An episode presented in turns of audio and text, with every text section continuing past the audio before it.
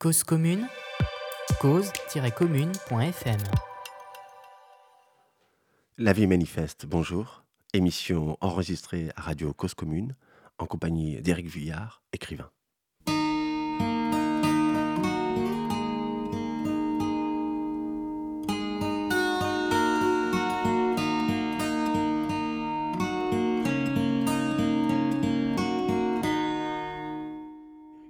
Éric Vuillard est écrivain. Il écrit des livres, des récits. Il était pris euh, Goncourt en 2017 pour le livre euh, L'ordre du jour. Et il publie un nouveau livre, un petit récit, aux éditions Actes Sud, La guerre des pauvres. Bonjour Éric Vuillard. Bonjour. Je suis venu avec deux livres.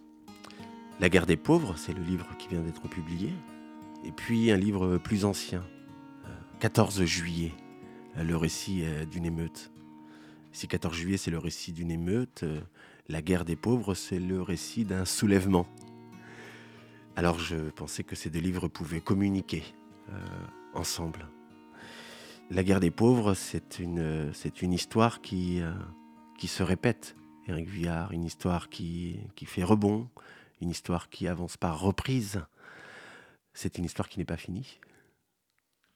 Oui, en effet, enfin, sur euh, ce, qui, euh, peut-être euh, distingue les deux livres, c'est que d'une certaine façon, 14 juillet ouvre une séquence historique très fameuse qui est la Révolution française. Et à ce titre, c'est une, émeute d'un genre singulier, puisque c'est une émeute victorieuse tout d'abord, et ensuite elle, annonce autre chose au fond.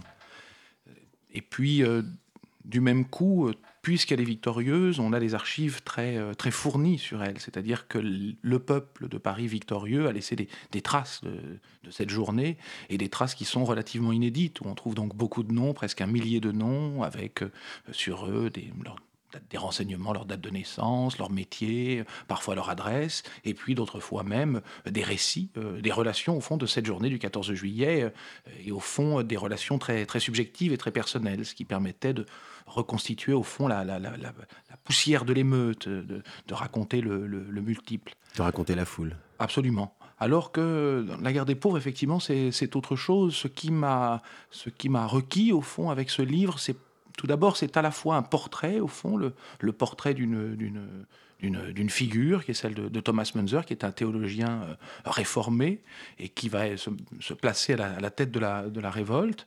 Et puis c'est un mouvement, au fond, c'est un mouvement qui est celui, euh, euh, sur deux siècles, au fond, qui va ouvrir la, réforme.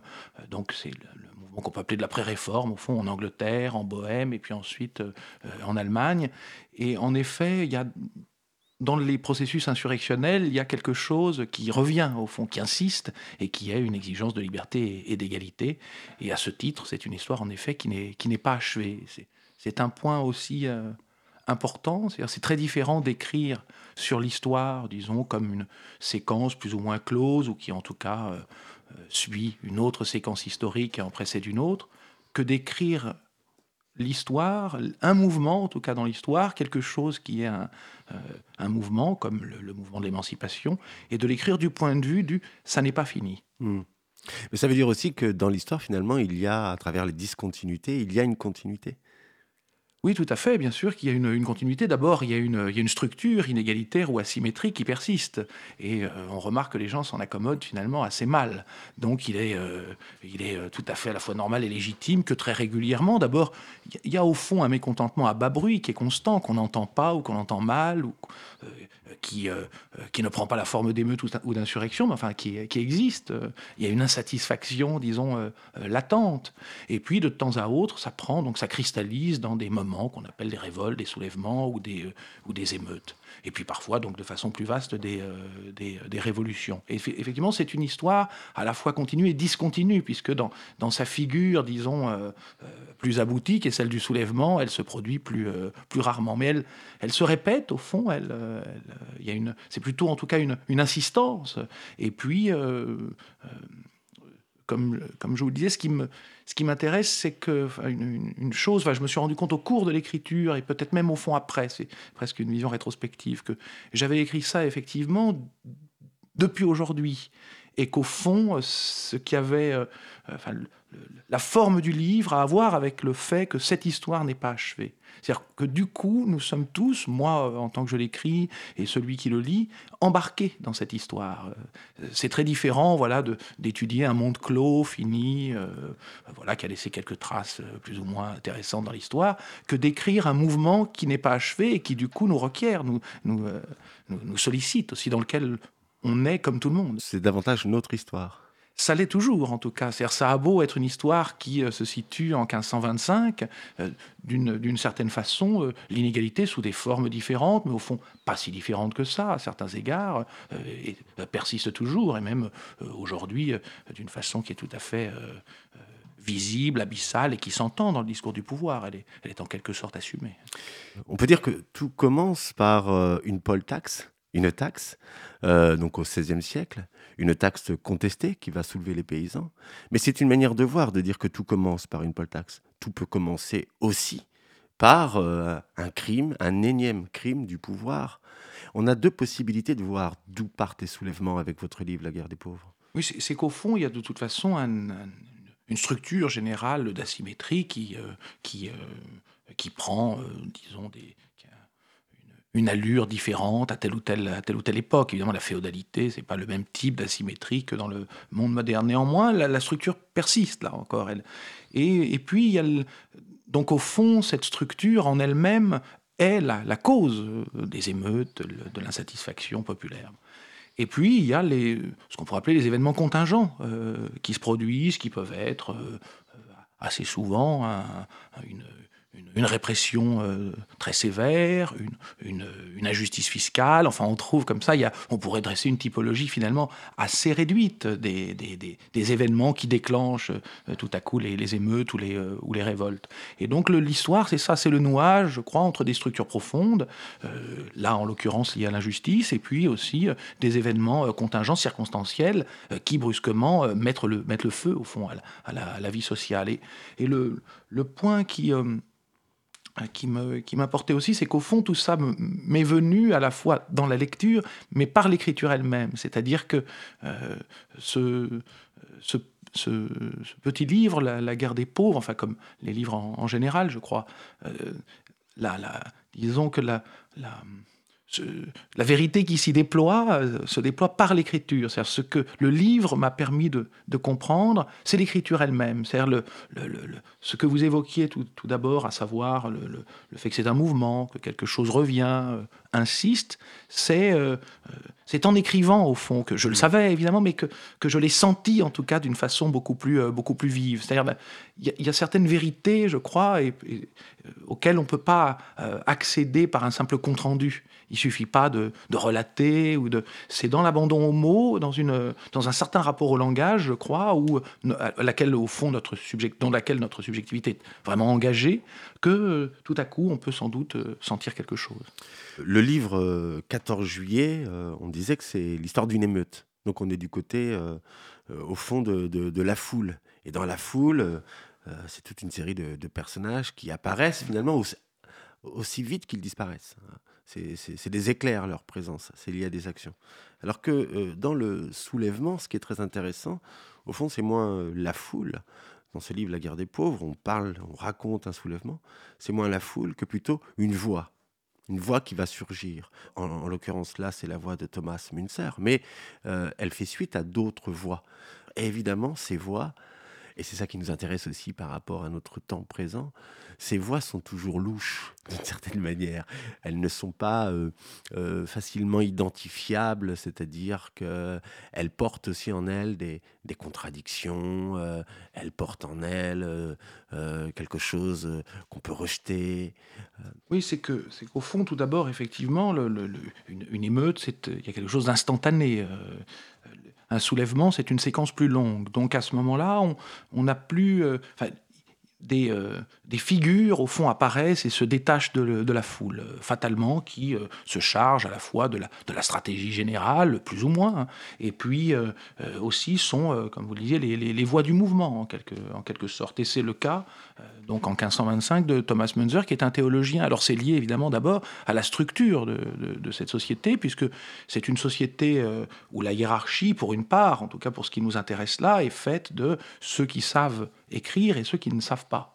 Et donc, euh, pour être à la tête du mouvement, il est, euh, dans le cadre de la réforme, relativement utile d'avoir un théologien informé, euh, capable de lire et d'écrire et de produire, puisque tout ça est lié à l'imprimerie très fortement et l'apparition d'un certain type de savoir lié au livre. Au fond, il est, utile d'avoir une, figure aussi savante et sachant écrire que, Thomas Munzer. Alors, le point c'est que effectivement, du coup, euh, euh, les traces que nous en avons sont terriblement lié à un certain état du savoir et des connaissances, à un état de la culture, puisque Munzer, ça s'inscrit donc dans la réforme, qui est un mouvement euh, à la fois social, politique et religieux essentiellement, enfin dans son essence, puisque l'idéologie disponible à ce moment-là pour, euh, pour ces gens, c'est le, le christianisme.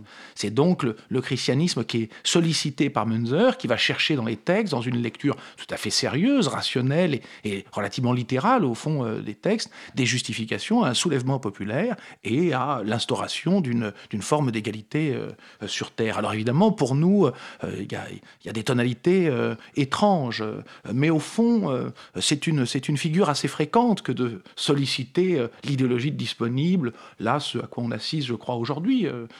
par exemple, en France, avec les Gilets jaunes, c'est une sollicitation très évidente tout de même de, on pourrait dire, nos principes constitutionnels liés à la Révolution française, des principes d'égalité et de liberté qui sont aujourd'hui disponibles qui permettent au mouvement, tout en les réinterprétant évidemment, de, de, s'inscrire. Enfin, en somme, on fait toujours avec les moyens du bord. Je pense, oui. Alors il arrive évidemment que les moyens du bord aient été constitués très récemment. Mm. C'est le cas, par exemple, au début, à la fin du 19e et au début du 20e avec le marxisme, qui est euh, l'idéologie, euh, l'une des idéologies qu'il est possible, enfin l'un des discours dont il est possible de se servir au fond, enfin, auquel il est possible d'adhérer évidemment, puisque c'est un discours qui vient d'être écrit, produit, qui est consistant euh, et très consistant avec la réalité sociale de son temps.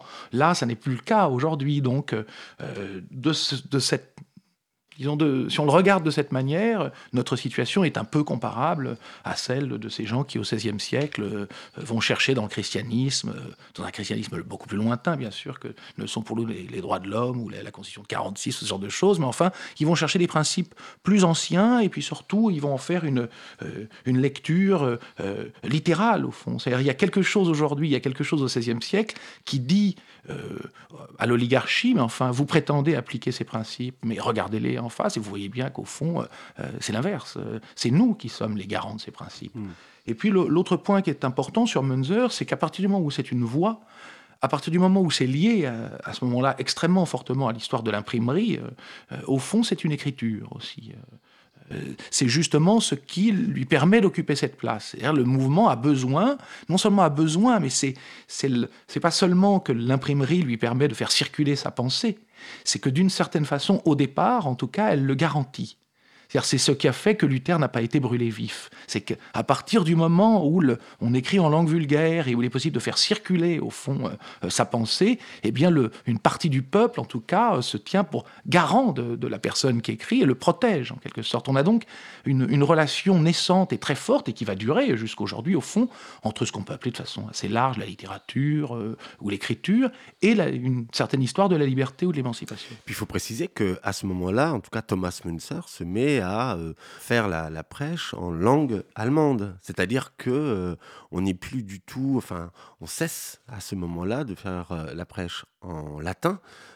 et donc les paroles deviennent compréhensibles et on a ce rapport direct d'une certaine manière qui s'établit entre la population et la parole de Dieu, mais en fait en définitive c'est une relation directe entre la population et un de ses représentants.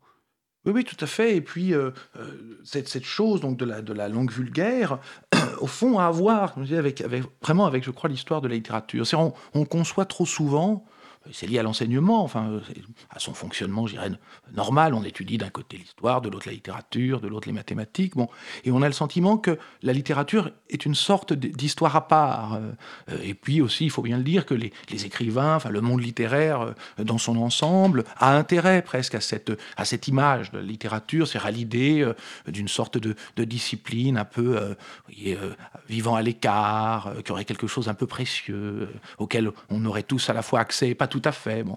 Or, euh, évidemment, ça n'est pas le cas. La littérature, comme toute activité, est impliquée fortement dans la, dans la vie sociale, avec euh, ses contradictions euh, propres.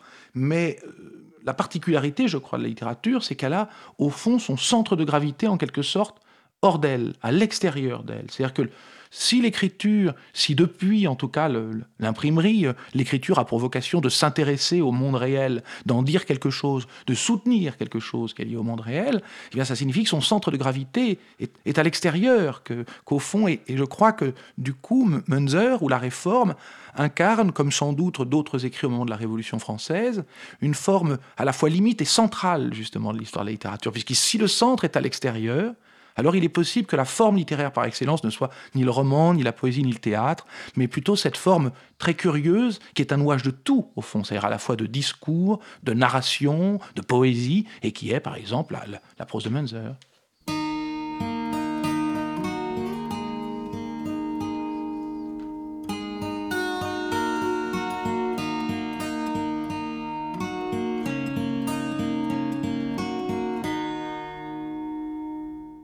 Je pense qu'au fond, la littérature a une histoire et qu'elle est inscrite dans l'histoire euh, en général.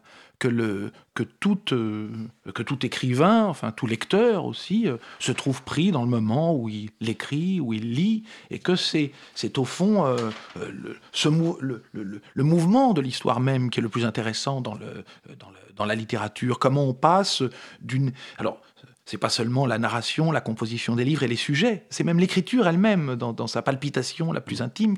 Pour en donner euh, quelques, quelques exemples, on voit bien que l'écriture de Vallès, par exemple, cette écriture très presque orale, euh, avec une ponctuation enfin haletante un petit peu, reflète le, style de Vallès, si singulier, reflète quelque chose de la situation, on pourrait dire extrêmement précaire euh, de Jules Vallès et du coup de son personnage qui est lui-même, enfin dans sa dans sa comment l'appeler, sa biographie euh, euh, très belle. Et c'est, je crois, la même chose pour tout écrivain. Pour prendre une écriture très différente et prise dans une position euh, politique opposée, on pourrait dire que l'écriture de Flaubert, dont on nous prétend qu'elle est le, summum d'une certaine forme de neutralité et de hauteur, est, en réalité, enfin cette forme de neutralité est une, est une position, elle aussi. Nous éprouvons tous à la lecture de, Flaubert euh, l'ironie très insidieuse que cette neutralité euh, euh, suppose. Le, style flaubertien lui-même, au fond, est une position sociale, et c'est une position sociale d'une certaine manière de, mépris, de mépris à l'égard de ceux dont il, dont il parle, c'est-à-dire de, la petite bourgeoisie qu'il raille en permanence. Alors c'est tout à fait savoureux, hein, c'est une prose mm. d'une grande force, mais elle reflète la position de, de, Flaubert. On n'écrit pas impunément depuis le premier étage de Croisset, euh, dans une généalogie euh, bourgeoise fameuse de province. Éric Vuillard, qu'est-ce que ça veut dire euh, Le pouvoir des mots dépend de la conjoncture? Oui, ça, signifie qu'au fond, on peut pas comment dire, on peut pas soi-même d'ailleurs user des mots de la même manière. Euh, euh, on ne peut pas espérer même le faire, au fond, on ne peut même pas le faire. Et on ne peut pas espérer d'ailleurs que du coup ils aient le même pouvoir euh, d'aimantation lorsqu'on écrit, je sais pas, pendant le, sous Napoléon III par exemple, et lorsqu'on écrit euh, aujourd'hui ou pendant la, Commune de Paris. Euh, le contexte est, pour prendre voilà, deux contextes radicalement différents, euh, le contexte n'est pas du tout le même. Dans un cas, on le voit bien, pendant l'Empire, on a une littérature qui, en partie, se, réfugie véritablement en elle-même, en quelque sorte. Elle ose à peine regarder l'extérieur, puisqu'elle ne le peut pas. En somme, on pourrait dire que la censure est d'ailleurs une des, un des hum, un des rapports les plus étroits de la littérature à elle-même et au pouvoir. Euh, pour, en donner un exemple fameux, en revenant sur Flaubert, euh, par exemple, quand, Flaubert écrit euh, sur, la bourgeoisie normande, la petite bourgeoisie normande, et qu'il est assigné en justice. Euh, ce qui est visé dans le pouvoir de ces mots, justement, c'est malgré tout quelque chose qui, est, qui reste ambigu dans le texte de Flaubert. C'est-à-dire Flaubert a beau, comme je le disais, avoir une position de, mépris, par ailleurs, il, il, dévoile une, une, réalité auquel, euh, auquel ne consent pas l'autorité de son temps. C'est-à-dire notamment, une, il y a une sorte de palpitation érotique au fond dans son texte. Il dit une, une vérité sur cette bourgeoisie, notamment par évoquant l'adultère, qui doit se taire. Mais c'est sa propre en elle-même qu'il dit. Ça, on a beau chercher quelques passages, le, procureur, je crois, Pinard, a beau essayer d'incriminer euh, euh, certains, essayer de faire biffer euh, certains passages du texte, au fond, ce qui est visé, c'est le texte tout entier. C'est cette tonalité qui est indécente. Si aujourd'hui on emploie le mot guillotine, on voit que le mot guillotine aujourd'hui est beaucoup plus fort que euh, ce même mot, je ne sais pas, par exemple, il y a, il y a 20 ans. C'est cela aussi ce que vous essayez de, de nous expliquer? Oui, c'est même un, peu davantage en un certain sens. Ça, signifie que, si vous voulez, tout savoir, toute écriture, euh, comment dire, se constitue dans, son, dans, sa, dans, sa trajectoire, dans son mouvement, et contingente de ça. On ne peut pas penser toute chose sous n'importe quelle forme, en n'importe quel temps. Ça, c'est une vision artificielle, enfin, de l'histoire de l'art ou de l'histoire des formes. Euh, en réalité, tout ça est lié toujours à un, certain contexte. Pour en donner un, exemple euh, dont, j'ai fait les preuves récemment, c'est que j'ai corrigé donc La guerre des pauvres, que j'avais écrit il y a déjà euh, quelques années, et que j'avais corrigé plusieurs fois, que j'avais relu, bon, j'y avais apporté de petites corrections. Et là, je crois que de, de relire La guerre des pauvres, dans ce moment en France, qui est un moment qu'on peut qualifier d'insurrectionnel, eh bien, une, certaine tonalité qui était présente bon, de, façon pelliculaire dans le texte, une certaine ironie en tout cas, a dû être effacée. D'une certaine manière, aujourd'hui, cette ironie tout à coup ne tenait plus devant l'événement. Elle était, elle était plus nécessaire. Elle, elle, Donc, je crois que ça, se, ça, va se nicher jusque dans des détails de cet ordre, euh, au fond, mais d'une façon encore plus, euh, plus notable. Donc ça, ça, signifie simplement que toute... Euh, pour en donner un autre exemple, non, plutôt ça sera peut-être plus parlant, L'idée d'écrire 14 juillet donc sur euh, une émeute qui est notre fête nationale m'est venue à un certain moment là aussi. Je crois que quelques années auparavant, ça aurait été impossible d'avoir cette idée. Euh, Il y a dans cette idée un double mouvement. Il y a dans cette idée euh, d'écrire sur le 14 juillet quelque chose qui est une position, qui est d'écrire donc sur, une émeute, qui est donc une, position politique, assumée, on peut dire d'une certaine manière, et de l'autre aussi une une prudence, au fond, puisque écrire euh, sur euh, une émeute qui est notre fête nationale, c'est aussi se remparer derrière la fête nationale. Mm. Ce qui signifie qu'on est donc à un moment où il est à nouveau possible d'écrire sur une émeute, mais pas tout à fait comme aujourd'hui. Comme il est à nouveau possible de publier des livres sur une histoire d'un soulèvement. Absolument. Voilà. C'est-à-dire que là, précisément, je crois que la, la fête nationale n'est plus nécessaire. Et alors, il y a ce passage ce ne sont pas les paysans qui se soulèvent, c'est Dieu, aurait dit euh, Luther au départ, dans un cri admiratif épouvanté. Mais ce n'est pas Dieu. C'était bien les paysans qui se soulevaient, à moins d'appeler Dieu la faim, la maladie, l'humiliation, la guenille. Ce n'est pas Dieu qui se soulève, c'est la corvée, les sensives, les dîmes, la main morte, le loyer, la taille, la viatique, la récolte de paille, le droit de première nuit, les nez coupés, les yeux crevés, les corps brûlés, roués, tenaillés. Les querelles sur l'au-delà portent en réalité sur les choses de ce monde. Alors ça c'est assez intéressant parce que en fait, quel est ce peuple qui se soulève? Est-ce que c'est le peuple chrétien ou est-ce que c'est le peuple des paysans, le peuple laïque des paysans? Et donc c'est une vraie question aujourd'hui lorsque euh, on a des manifestants qui disent nous sommes le peuple, et puis qui d'autres viennent leur contester euh, le fait de se nommer le peuple. Au fond, il y a une bataille sur quel est ce peuple, de quel peuple on parle. Est-ce qu'on parle là du peuple de Dieu, c'est-à-dire les chrétiens, ou est-ce qu'on parle là des paysans euh, qui se soulève. Et c'est tout l'enjeu, je crois aussi quand même, de cette relecture de ce moment, de, ce soulèvement au moment de la réforme que vous proposez dans ce livre, La guerre des pauvres. Oui, alors, une chose qui m'avait beaucoup intéressé à l'époque, c'était le nom de ce soulèvement. En fait, il a deux noms. Les, les Allemands parfois l'appellent, puisqu'il a principalement eu lieu en Allemagne, mais aussi en France, dans l'Est, et puis en Suisse, l'appelle soit la guerre euh, des, paysans, soit le soulèvement de l'homme ordinaire ou de l'homme du commun. Et c'était ce, cette ce deuxième, qualification qui m'avait euh, arrêté, parce qu'au fond, la, structure de, ce soulèvement est une structure hétérogène. Euh, on y trouve des paysans, mais pas seulement, on y trouve des petits commerçants, des petits bourgeois, même des artisans. On a donc là une foule très composite, au fond, qui, euh, euh, qui se soulève, qui, qui débat, qui discute, et le mouvement percole en plus d'une région à l'autre, d'une ville à l'autre, d'une région, enfin de, de, de, la campagne à la ville. Et puis, pour répondre à l'autre partie de votre question, le mot peuple, c'est un, euh, justement, peuple, c'est un mot, c'est un concept, c'est une, euh, c'est une revendication. Euh, sinon, on parle de population. Alors là, on sait à peu près ce que c'est. On peut décompter les gens. Voilà. Le peuple, ça ne se compte pas, en fait. C'est-à-dire que c'est une partie de la population qui, à un moment, se décrète légitime autour d'un corps de doctrine pour se soulever et représenter l'ensemble.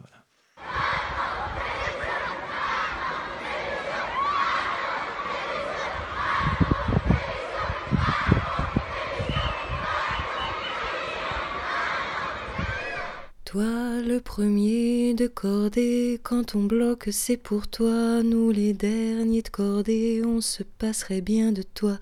L'Élysée ne t'en fais pas, ça coûtera moins cher sans toi, tu ferais bien de nous lâcher ou on pourrait t'étrangler.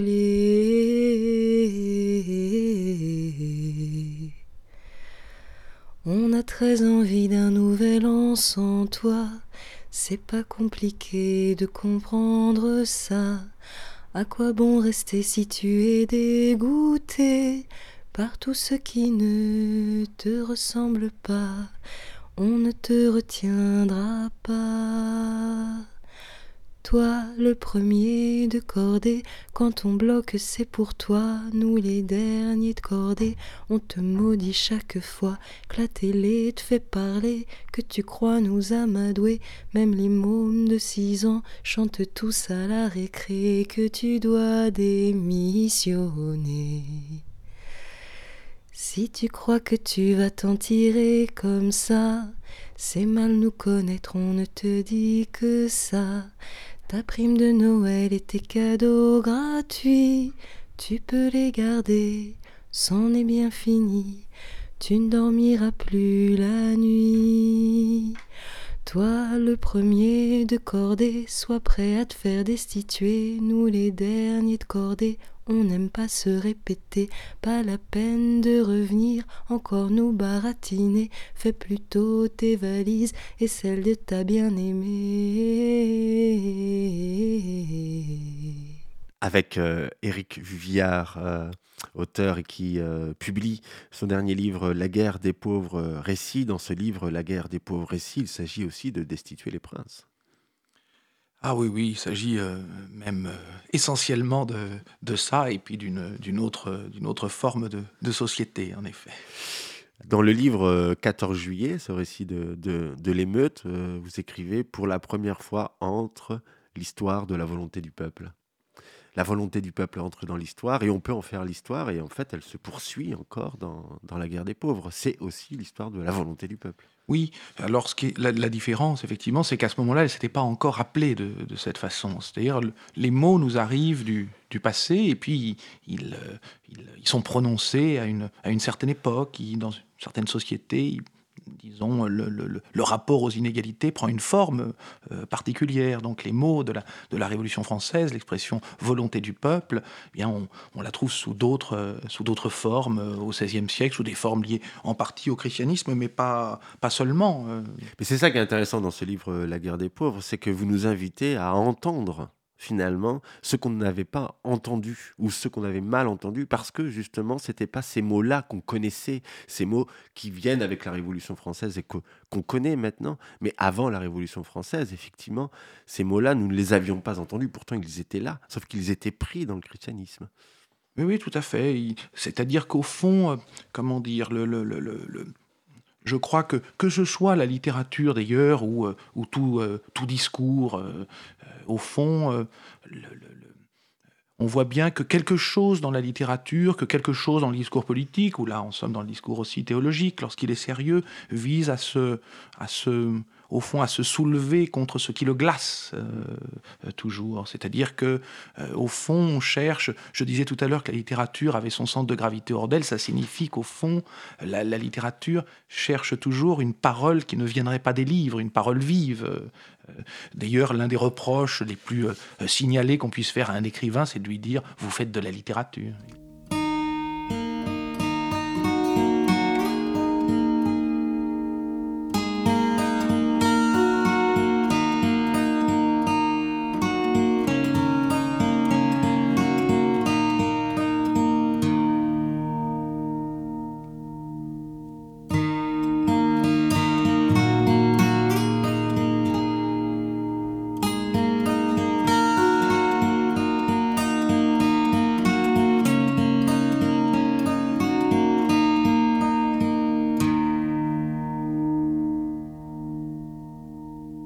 S'incarne dans les événements. L'histoire, mais aussi les idées, les concepts, les faits. C'est dans l'événement qu'on trouve tout. Bah, c'est-à-dire que je pense en effet que à certains moments de, l'histoire, certains événements ou certaines paroles, qui peuvent être d'ailleurs comme des, événements, euh, d'une certaine façon, euh, prononcent une, établissent une certaine relation à la vérité, et qu'à ce moment-là, ils s'inscrivent, enfin, comment dire, à partir du moment, par exemple, où la, Révolution française prononce pour la première fois à sa manière un certain rapport à la liberté, à l'égalité, eh bien rétrospectivement, on comprend aussitôt qu'on le savait depuis toujours. C'est-à-dire qu'effectivement, les hommes naissent libres et égaux. C'est une vérité, au fond, aussitôt universelle et du coup euh, aussitôt éternelle en quelque sorte. Mais c'est par un mouvement rétrospectif en même temps qu'elle l'est, puisqu'elle est bel et bien incarnée dans sa forme et prononcée à un moment donné. Mais à partir du moment où elle est prononcée, euh, je pense, c'est sans retour. Qu'est-ce que peuvent raconter les détails?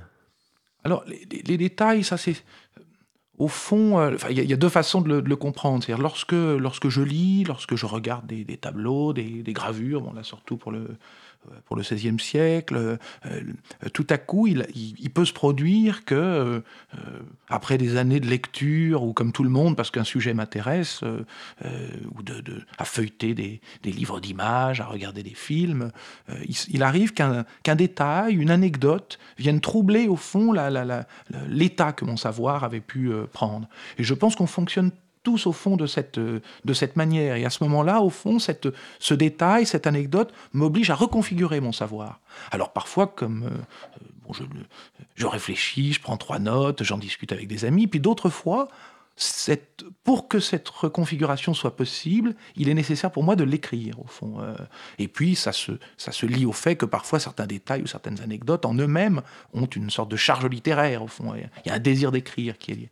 Alors, il y a, cette, cette façon de le, de le comprendre. Et puis l'autre, c'est au fond, je crois, d'une façon plus générale, c'est ainsi que l'homme moderne procède. C'est-à-dire le savoir a des, séquences historiques, des, formes. Alors, bon, il y a des variations durant ces, ces, séquences-là, mais au fond, on peut quand même, en, les qualifier. On peut dire qu'il y a eu jadis une, une, structure qui était celle de l'érudition. Le savoir avait un rapport à l'Antiquité et il s'établissait dans des formes un peu comme ça, de, de, de, de référence, euh, une référence incessante aux langues mortes, etc. Bon, euh, c'est la forme érudite euh, que d'aucuns regrettent. Donc on a des grands regrets du latin que les, les, les jeunes. Bon, Simplement, c'est une forme en fait ancienne du savoir. Euh, elle est d'ailleurs morte euh, il y a longtemps, elle est morte au 19e d'une certaine manière. Après, le latin qui continuait d'être celui des thèses est un latin de bazar en fait. Hein.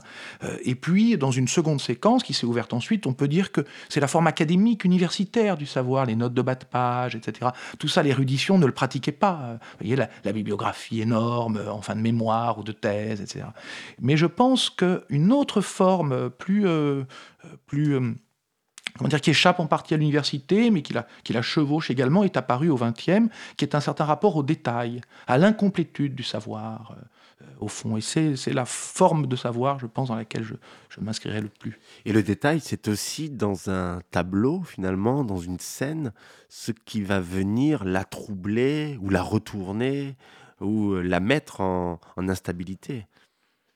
Oui, oui, tout, tout à fait. Alors c'est au fond, euh, alors il y a une, une, théorie du détail, c'est Carlo Ginzburg qui en a fait, le, je crois, un peu l'histoire dans, un article fameux euh, qui porte sur un, je ne sais pas si on peut le qualifier, un expert en art, euh, Morelli italien, qui, qui a écrit des articles des livres sur, sur à la fois la l'histoire de l'art euh, italien, et puis euh, sur l'expertise d'art. Et, ce que Morelli invente, c'est qu'auparavant, quand on voulait identifier euh, un Botticelli, on l'identifiait par le style. Et on sait, tous ce qu'on fait. Disons, c'est une vision synthétique de l'œuvre d'art et du style de l'auteur que l'on connaît à force d'avoir vu de ses œuvres, qui nous permet de nous dire, tiens, quand on arrive au musée avec nos enfants, de les impressionner c'est un Botticelli, et puis les enfants s'aperçoivent que oui, ils se disent, pas passer beaucoup de choses. Or, en fait, c'est très facile à reconnaître quand on a vu beaucoup de, Botticelli.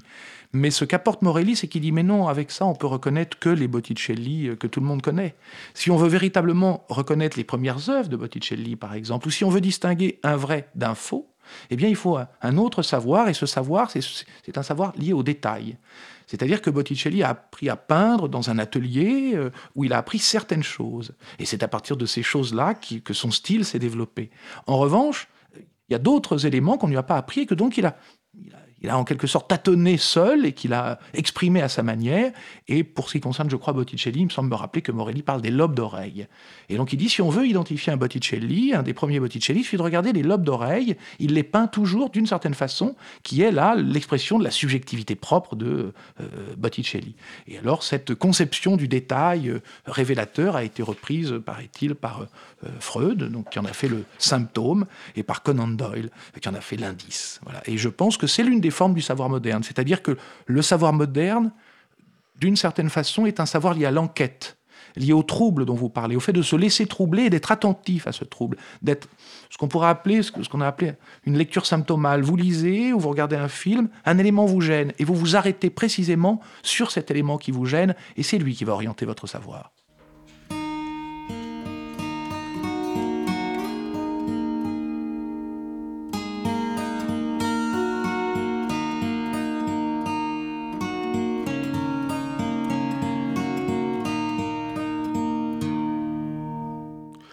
Parlait tout à l'heure de 14 juillet, tous les personnages qui existent dans 14 juillet existent aussi parce qu'ils ont été arrêtés.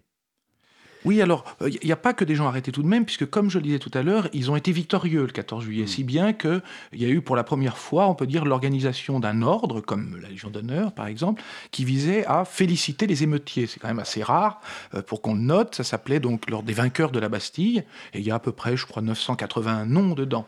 Euh, si bien qu'on a à la fois effectivement des, traces par des arrestations, donc on peut trouver ça dans les archives donc des, des commissaires, il y a je crois 48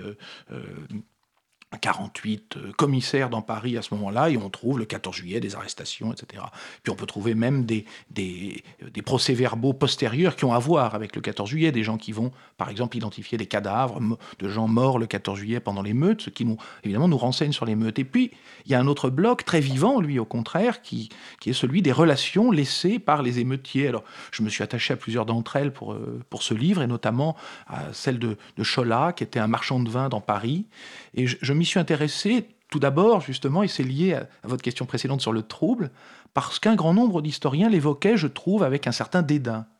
Et leur dédain venait, il, s'exprimait très clairement de, cette manière, du fait que le, Chola était supposé par eux, d'ailleurs d'une façon qui me paraît pas si évidente, euh, avoir été analphabète et avoir dicté euh, sa, relation à quelqu'un d'autre. Or, c'est un témoin oculaire qui raconte ce qu'il a, fait, enfin c'est même plus qu'un témoin, c'est un acteur qui raconte ce qu'il a fait, un acteur par ailleurs incontesté, c'est-à-dire que d'autres acteurs le citent, etc. Et je trouvais curieux qu'on le disqualifie. Alors, euh, l'idée n'était pas tant d'ailleurs de ma part de me dire voilà, les, les, historiens sont simplement des bourgeois installés qui ne veulent pas voir. Non, c'est plus intéressant que ça. C'est au fond je me suis rendu compte, ce qui m'a intéressé là-dedans, c'est que je me suis rendu compte que mon premier réflexe avait peut-être, à certains égards, été le même. C'est-à-dire que sa relation, quand on la lit la première fois, nous semble mal écrite, maladroite. Et évidemment, on est, on est, quand on veut se faire une idée précise au départ du 14 juillet, croit-on dans l'état du savoir qui est le nôtre à ce moment-là, c'est-à-dire une idée de que s'est-il passé à telle heure, euh, où étaient les masses, si vous voulez, le 14 juillet vu d'en haut eh bien, on a intérêt plutôt à lire d'autres relations, celle de Dussault par exemple, qui est écrite largement après coup, euh, qui est beaucoup plus, plus ample, et qui est le fait de quelqu'un qui, lui, n'était pas sous la Bastille le 14 juillet, mais à l'hôtel de ville, mais qui est un notable, un, écrivain, euh, qui a laissé d'ailleurs plusieurs ouvrages avant euh, sa relation de la Bastille, et qui du coup, en quelque sorte, est comment dire, un style et une composition qui, même si elles ont vieilli, sont, euh, même s'ils ont vieilli, sont homogènes à nos manières de, de, de, saisir les choses. C'est-à-dire, lui aussi, comme nous, est allé à l'école, il a appris, tandis que Chola, non. Et donc, c'est ça qui m'a intéressé. Alors, mon second mouvement a été du coup opposé. Tout à coup, euh, j'ai éprouvé le trouble euh, dont vous parliez. J'étais à la fois, je trouvais ça à la fois maladroit et en même temps saisissant, les deux.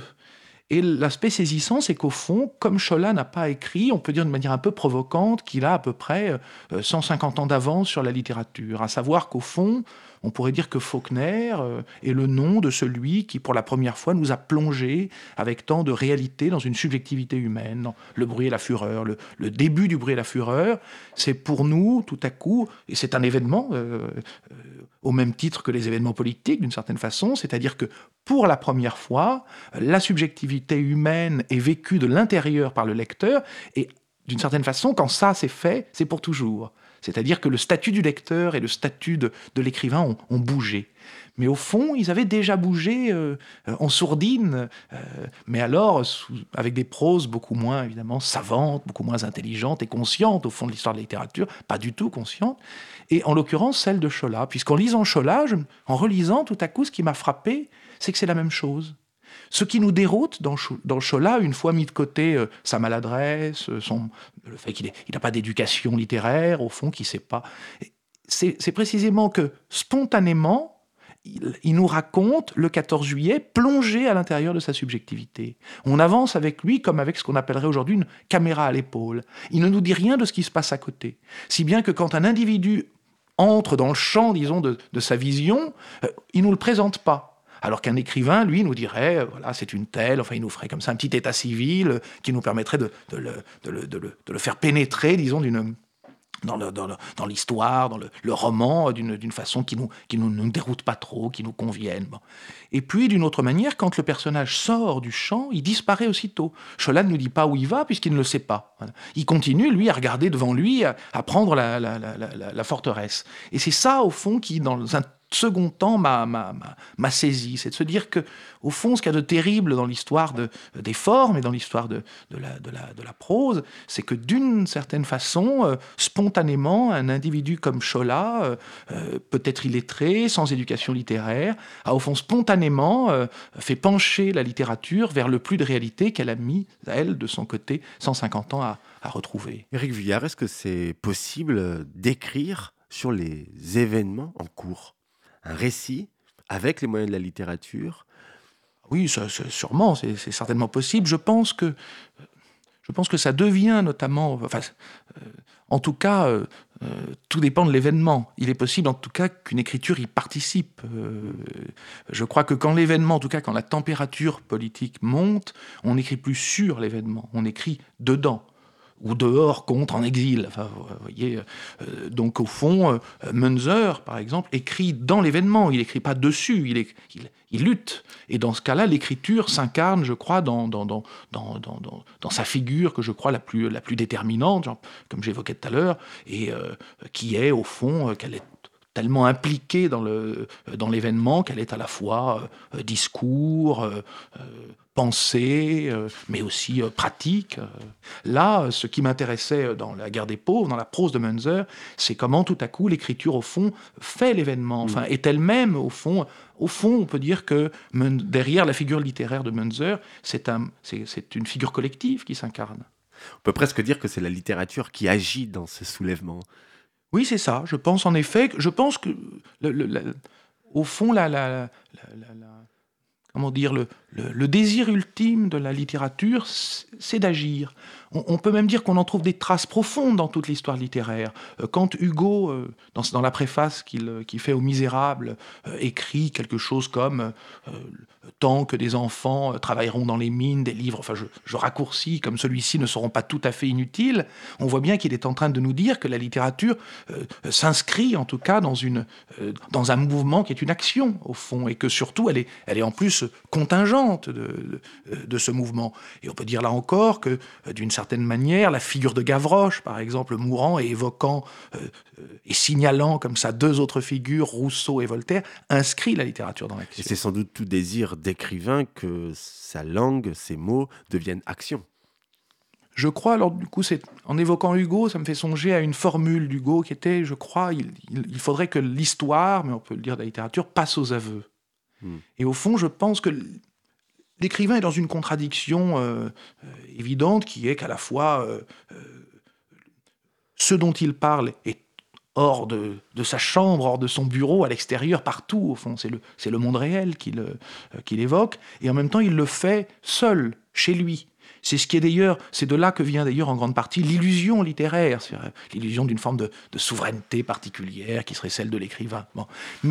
Néanmoins, cette solitude, enfin cette, euh, ce moment dans lequel il écrit, la, solitude réelle de ce moment, a à voir aussi avec ce qu'est intimement la littérature, au sens où je crois lorsque l'écrivain, quel que soit le régime sous lequel il vit, euh, d'une manière abstraite, mais malgré tout qui a des effets concrets, je crois, pour chacun, au moment où l'écrivain est devant sa feuille, il peut écrire ce qu'il veut. Et je pense que son désir le plus profond, c'est sans doute de faire passer la société aux aveux. Éric Vuillard, on a compilé des phrases qu'on peut trouver sur les murs au moment des, manifestations et des émeutes. Merci de laisser l'État dans les toilettes où vous l'avez trouvé qui gouvernement? Macron, Le Pen, Mélenchon, dégagez tous, on débattra quand on vous aura tous virés. Les vrais casseurs sont chefs d'État, ils veulent nous forcer à gouverner, nous ne céderons pas. Le RIC ne nous intéresse pas, commander est aussi répugnant qu'obéir. Ne tombez pas amoureux du pouvoir 68, on s'en fout, on veut 89. Le capitalisme ne mourra pas de mort naturelle, aidons-le, vive la commune. Ni que le contrat social ne soit jamais rentable, moins d'ordonnances, plus de vacances. On veut des thunes en attendant le communisme, le RSA à 5000 euros. Nous ne voulons pas le pouvoir, nous voulons pouvoir. Nous sommes la jeunesse qui refuse de traverser la rue. Vivre deux jours par semaine et un mois par an, non merci. Retraite à 13 ans. Travailler à aimer plutôt qu'aimer travailler. Logement pour toute propriété, pour personne. Réquisition des logements vides. On veut tout un emploi fictif et un logement de fonction. 150 euros de plus par mois par policier et nous la matraque dans la gueule. Nous aussi on veut des primes de fin de mois quand les flics nous insultent, nique l'état d'urgence. Un revenu universel, inconditionnel, on veut vivre, pas survivre. Contre la marchandise, la gratuité, partageons les riches, abolition de la GLI F4. Comme les ministres, on veut nos retraites après six mois de travail, plutôt au SMIC que flic. Tant qu'il y aura de l'argent, il n'y en aura pas pour tout le monde. Abolition de l'économie, plus de banquise, moins de banquiers. Plutôt au RSA que soldats, les CRS sont pas nos fils signés les putes. Sans justice, pas de PKO, chez les aristos, les banquiers doivent banquer. No borders, no nations, no borders, only sisters, transport gratuit, frontières ouvertes. Destruction des centres de rétention, pas de nationalisme dans nos fiertés. Libérer les exilés et la pilosité nique son père, le patriarcat. Donnez-nous la PMA, on vous laisse le PMU Macron, on t'encule pas. La sodomie c'est entre amis, abat la dictature des normaux, nique ton genre. Délivrons-nous du mal, retirez votre sexe de mon état civil. Ni côte de bœuf, ni bottes de keuf, les coups de matraque sont gratuits. La fac devrait l'être aussi, ouvrez des facs, supprimez la bac. Béni soit l'avortement, les femmes n'ont pas eu le droit de vote en votant. Sbeul féministe, nous sommes de celles qui s'organisent, on ne repassera plus jamais vos chemises. Soyez éco-responsables, bouffez du riche, la révolution sera sans gluten. N'oubliez pas que vous pouvez quitter votre boulot et votre mari Enfouissons les flics plutôt que les déchaînons aux émissions de gaz lacrymo. La ville est à ceux qui l'habitent, pas aux publicitaires, on veut le beurre et l'argent du beurre. Il est trop tard pour être calme, bien trop tard pour être calme, il est trop tard pour être calme. Il est trop tard pour être calme, bien trop tard pour être calme, il est trop tard pour être calme. Voilà, c'était une compilation euh, de phrases trouvées euh, sur les murs euh, lors de ces dernières manifestations chantées par, par Anna Carlier. Ces phrases, vous les regardez, Éric Vuillard? Ah oui, oui, tout à fait, bien sûr que je les regarde. Et puis, on, c'est toujours un. Enfin, on, voit, on, enfin, comment dire, il y a une, une, pulsation de la vie sociale se dit dans le fait qu'elle prolifère d'abord plus ou moins et qu'elle elle change de nature au fond avec le, avec le temps. Et on a vu, disons, ces dix dernières années, je crois, renaître une, enfin, le, le, graffiti prendre une, une vigueur euh, nouvelle, ce qui est évidemment euh, au fond un signe, ça a à voir avec ce qu'on disait auparavant, c'est-à-dire euh, au fond, ce qui, vous voyez, dans le monde anglo-saxon, ce qui est frappant, c'est qu'on a séparé la fiction, vous savez, de la non-fiction, dans les mhm. librairies, partout, les études universitaires. C'est une manière de neutraliser ce qu'eux appellent la non-fiction, c'est-à-dire en la sortant de la littérature, en disant, bon, il y a d'un côté la grande littérature, et puis de l'autre côté, ce genre un peu particulier qui est de, de, de, raconter, enfin, d'écrire dans un rapport, disons, aggravé à la réalité. C'est une façon de neutraliser, de, de, de d'écarter le rapport à la réalité de l'histoire littéraire, alors qu'au fond, c'est dans l'histoire littéraire que ce rapport euh, s'inscrit. On peut dire que d'une certaine manière, la poésie de Whitman ou les, les, cantos de Pande, je crois, nous disent des choses plus réelles et plus vraies à bien des égards sur la société américaine, par exemple, sur d'autres choses aussi, mais sur la société américaine, que les études analytiques de leur temps. Euh, euh, et, au fond, euh, si le, début sur la subjectivité moderne, par exemple, le, on va dire que le, début des feuilles d'herbe, I celebrate myself, etc., euh, nous, touche au point d'établir une nouvelle, une nouvelle figure au fond de la subjectivité. C'est lui qui l'incarne. C'est donc un rapport à la réalité qui se joue jusque dans la, jusque dans la, poésie. Alors, tout à l'heure, justement, on, évoquait la façon dont le, contexte, au fond, euh, euh, place l'écrivain, ou celui qui écrit d'ailleurs en général, dans un certain rapport à sa prose, au thème, au, discours. Et ce qu'on voit, je crois, c'est que quand les, euh, les événements s'accélèrent, disons, quand quelque chose se produit, comme euh, un mouvement insurrectionnel ou ce genre de choses, on ne peut plus écrire de la fiction, par exemple. Hmm. La fiction devient défaillante sous sa forme, disons, la plus éloignée. La fiction est au fond une forme euh, qui euh, fleurit et qui, qui peut laisser des, choses tout à fait passionnantes dans des époques où précisément, le, au fond, la vie politique est régulière, contrôlée, hiérarchique, ordonnée. À ce moment-là, l'auteur peut, derrière la fiction, avec la fiction, grâce à elle aussi, dire des choses sur le monde qui l'entoure. C'est ce que dit Aragon, c'est le mentir vrai au fond d'Aragon. Mais euh, pendant une période insurrectionnelle, euh, pendant euh, l'occupation par exemple, ceux qui écrivent des romans sont à Paris et collaborent euh, en fait. Vous voyez, les autres écrivent, alors c'est le cas de Vercors, de petits romans au départ, de petits romans qui parlent tout à fait de la, situation qui est vécue à ce moment-là par tous, et puis au fur et à mesure, qu'est-ce qui prend le pas? Ce sont d'autres formes littéraires. Ce sont des discours, euh, c'est euh, aussi ce sont les écrits du, du, du CNR, et puis là, vous évoquez ça, je crois que la chanson, par exemple, est l'une des formes ultimes au fond littéraires, et le, et le graphique qui sont, euh, et là on le voit euh, avec le graffiti, des formes collectives, non signées. Merci. Eric euh, Villard d'être venu dans ces studios de Radio Cause Commune pour cette émission de La Vie Manifeste. Je rappelle ce petit livre, La guerre des pauvres, aux éditions Actes Sud. C'est donc le dernier récit d'Éric Vuillard, histoire de soulèvement des paysans au XVIe siècle. Merci beaucoup, Éric Vuillard.